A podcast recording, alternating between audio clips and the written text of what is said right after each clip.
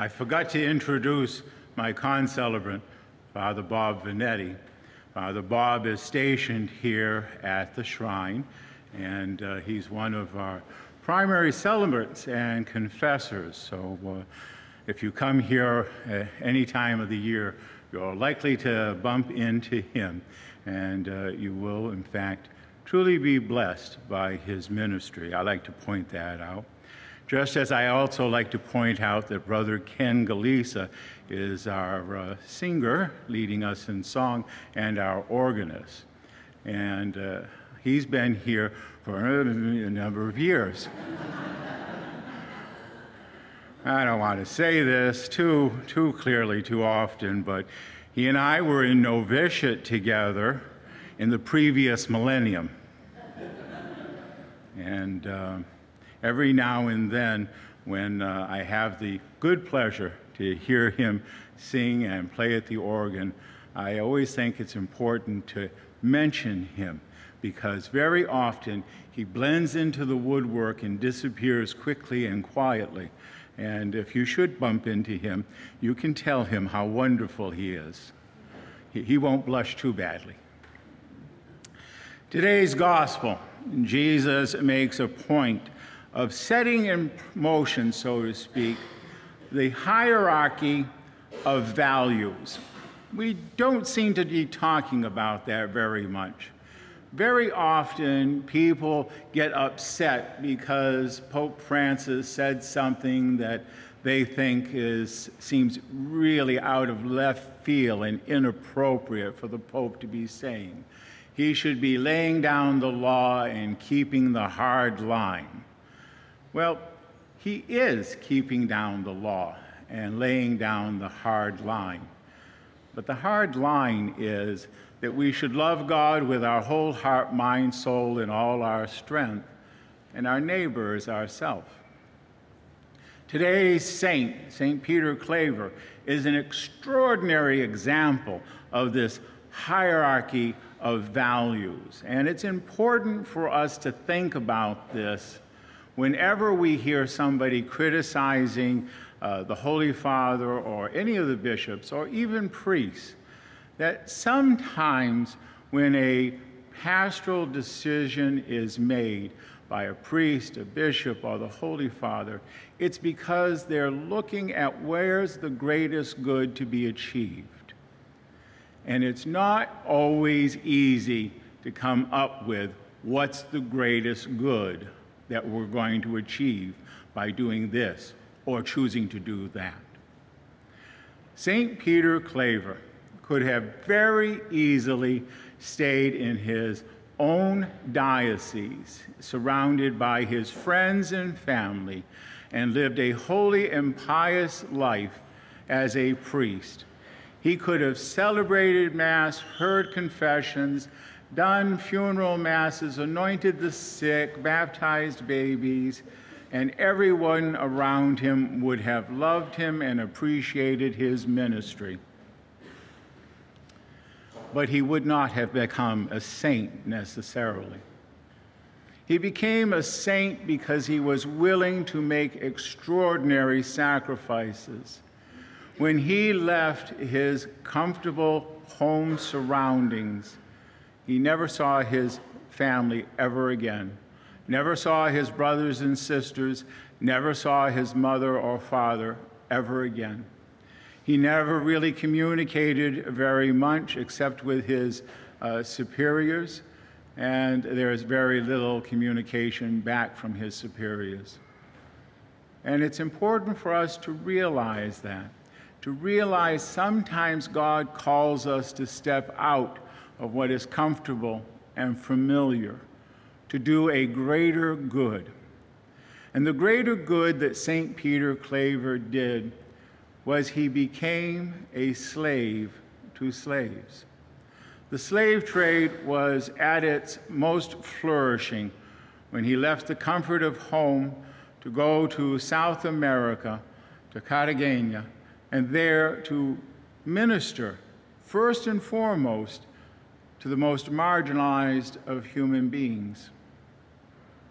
people who had been sold into slavery by their own neighbors in many cases, people who had survived truly a death defying trip across the Atlantic.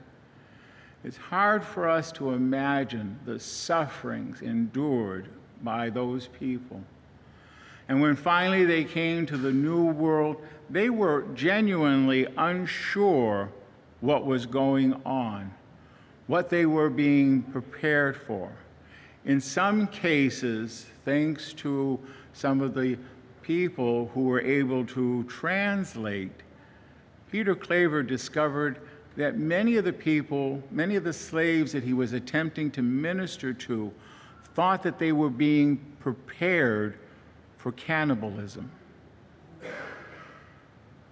The first time I read that, it shocked me.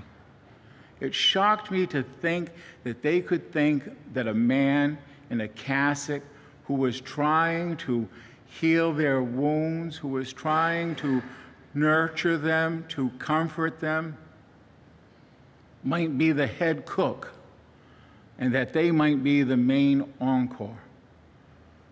Hard to imagine what was going through their minds with that immense language barrier going on.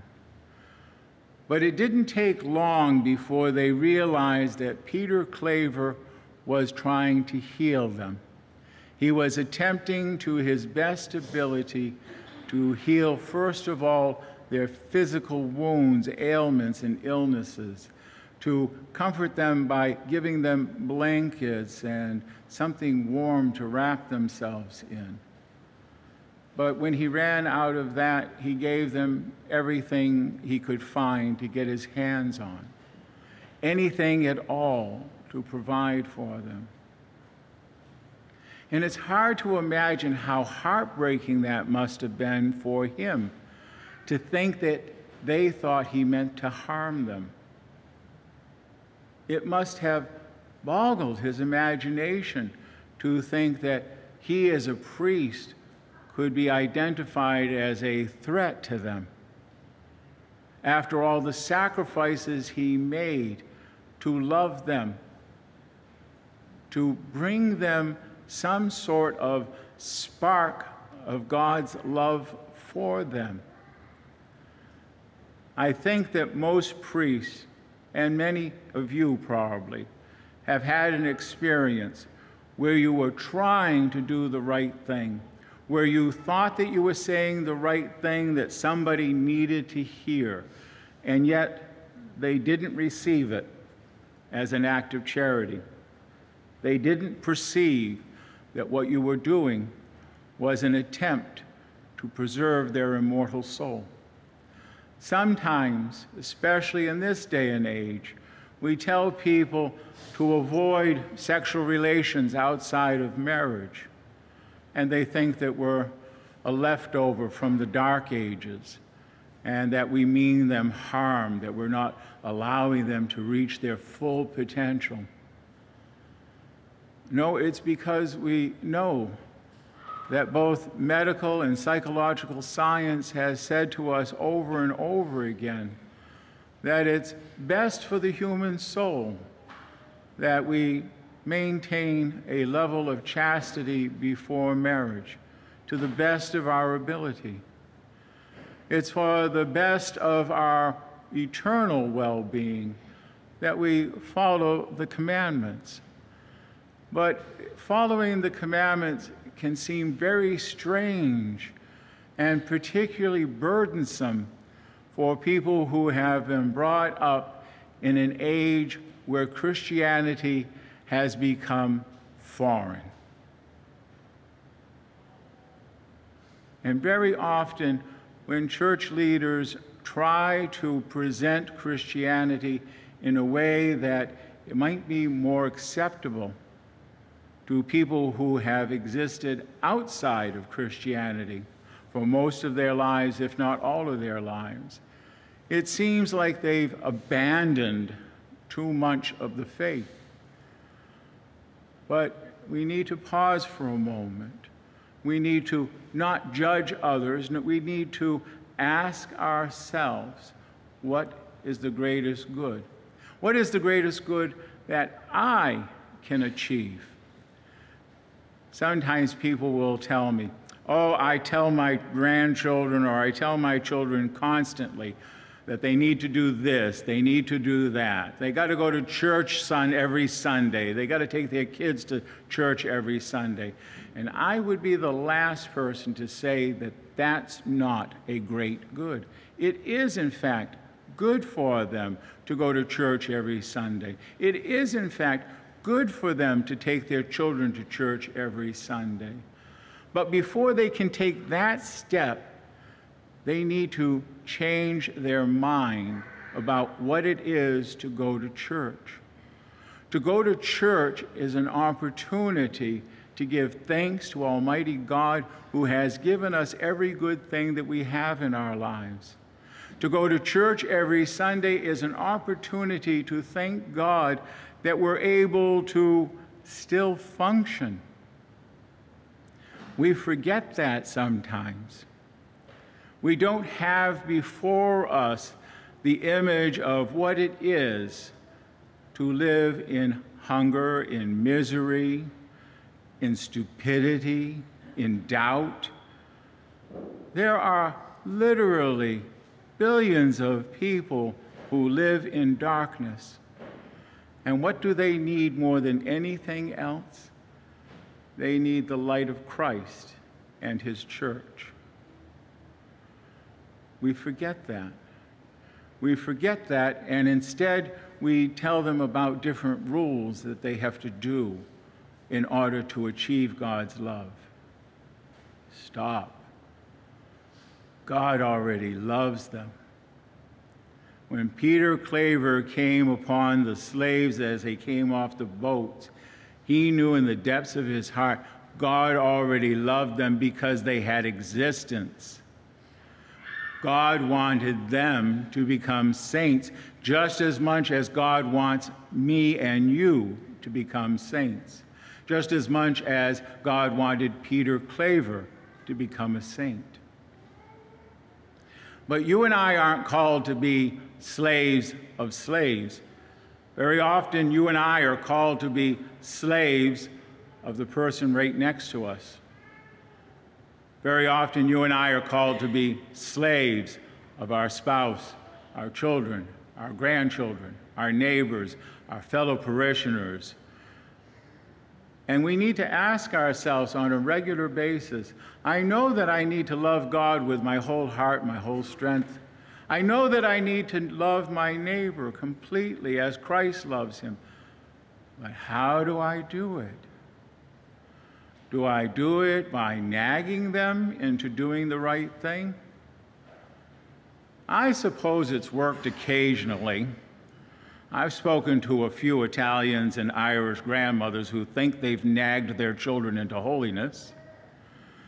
But I gotta be honest with you. I think most people come to love God because somebody who loves God has shared the reason why they love God. Because somebody who loves God has loved them, even though they perceive themselves to be unlovable. It is one of the heaviest crosses of modern humanity it is one of the curses of social media and of smartphones that we spend so much time allowing ourselves to be distracted that we forget to look into the depths of our hearts and consider our own pain. Our perception of ourselves is warped by what we watch and by what we watch becomes what we think. If you watch things that compare you to supermodels, you will never see yourself as lovable. If you compare yourself to extremely wealthy people, you will never see yourself as valuable. If you compare yourself to the wrong people, the fact of the matter is you will have such a low esteem for yourself that you will be incapable of imagining that God loves you. One of the hardest realities of our lives is that God not only loves us, but that we are the obstacle to God's love individually. St. Faustina's great message is the little phrase at the bottom of the Divine Mercy image Jesus, I trust in you. If you and I can present ourselves before Jesus, either in front of a Divine Mercy image or even better, if we can present ourselves before Jesus in his Eucharistic presence, body and blood, soul and divinity present in the Eucharist in the tabernacle, or present in the Eucharist on the sacrifice of the altar. If you and I can come before Jesus and say from the depths of our heart, Jesus, I trust in you. We don't need to worry about anything else. We don't need to fear the future. These days, people are very fearful of the future. These days, people are very fearful of hundreds of little things that they think can damage their life. But nothing, absolutely nothing, can damage your life as much as sin. And very clearly put, sin is whenever we don't love God with our whole heart, mind, soul, and all our strength. Sin is the greatest evil in the world. I don't care if you're a die-hard Democrat, it is not the Republican Party that's the greatest sin in the world. I don't care if you think that Trump is the uh, greatest president that ever lived. The Democrats are not the greatest sin in the world. Politics is human discourse, and it will pass. It has passed before. I can remember as a child people saying, oh, there'll never be a Catholic president. Catholics owe their allegiance to the Holy Father, a foreign uh, entity. No, that'll never happen. It's happened twice now and we have not become vassals of some overlord in the Vatican. The truth of the matter is, people are scared of everything that's unfamiliar and unknown. People are actually scared of God, who created us out of love to love Him. Why are they scared of God? Because they don't know Him. How do they come to know Christ? The same way that the slaves that were cared for by Peter Claver came to know Christ, by the love that was shown them. How can you be a minister of God's truth? By being a minister of God's love, by loving others with your whole heart, mind, soul, and all your strength. Did the disciples today sin by plucking heads of wheat and crushing it in their hands to eat them raw? No, because Jesus said there was a greater good to be had. There was a greater principle involved. They were hungry and needed something to eat so that they could refocus their attention on God, the source of every good gift, including that little handful of wheat. Very often, you and I get so fixated on minutia, on small little matters, and we think, oh, I, I, I can't do this or I can't do that because I'm not smart enough or holy enough or whatever enough. Faustina showed us the way very clearly in her prayer about, Lord, help me to be merciful. She talks about it. She says, if you can do the good deed, do the good deed. If you can give the good advice, the counsel that people need to hear to guide them in holiness, give them the good counsel. But even if you can't do the deed and you can't give the counsel, you can pray for them. And that's what we, as members of the Holy Soul Sodality, do every day. We can't feed the souls that are already in purgatory. We can't counsel the souls already in purgatory, but we can pray for them.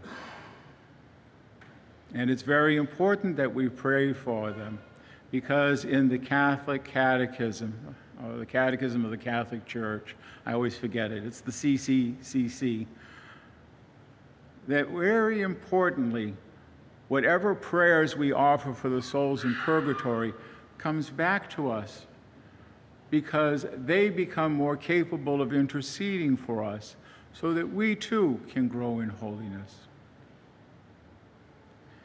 When we talk about our faith to others, we should never say anything negative. We should only mention the positive. We should only talk about the things, as St. Paul would say, men need to hear, to lift them up in holiness, to give them a renewal of hope.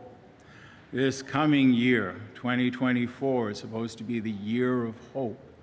And what you and I can do is what St. Peter Claver did give people hope.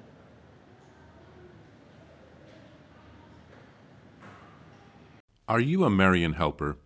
Join our Spiritual Benefit Society and start sharing in the graces of all the daily masses, prayers, and good works of Marian priests and brothers all over the world.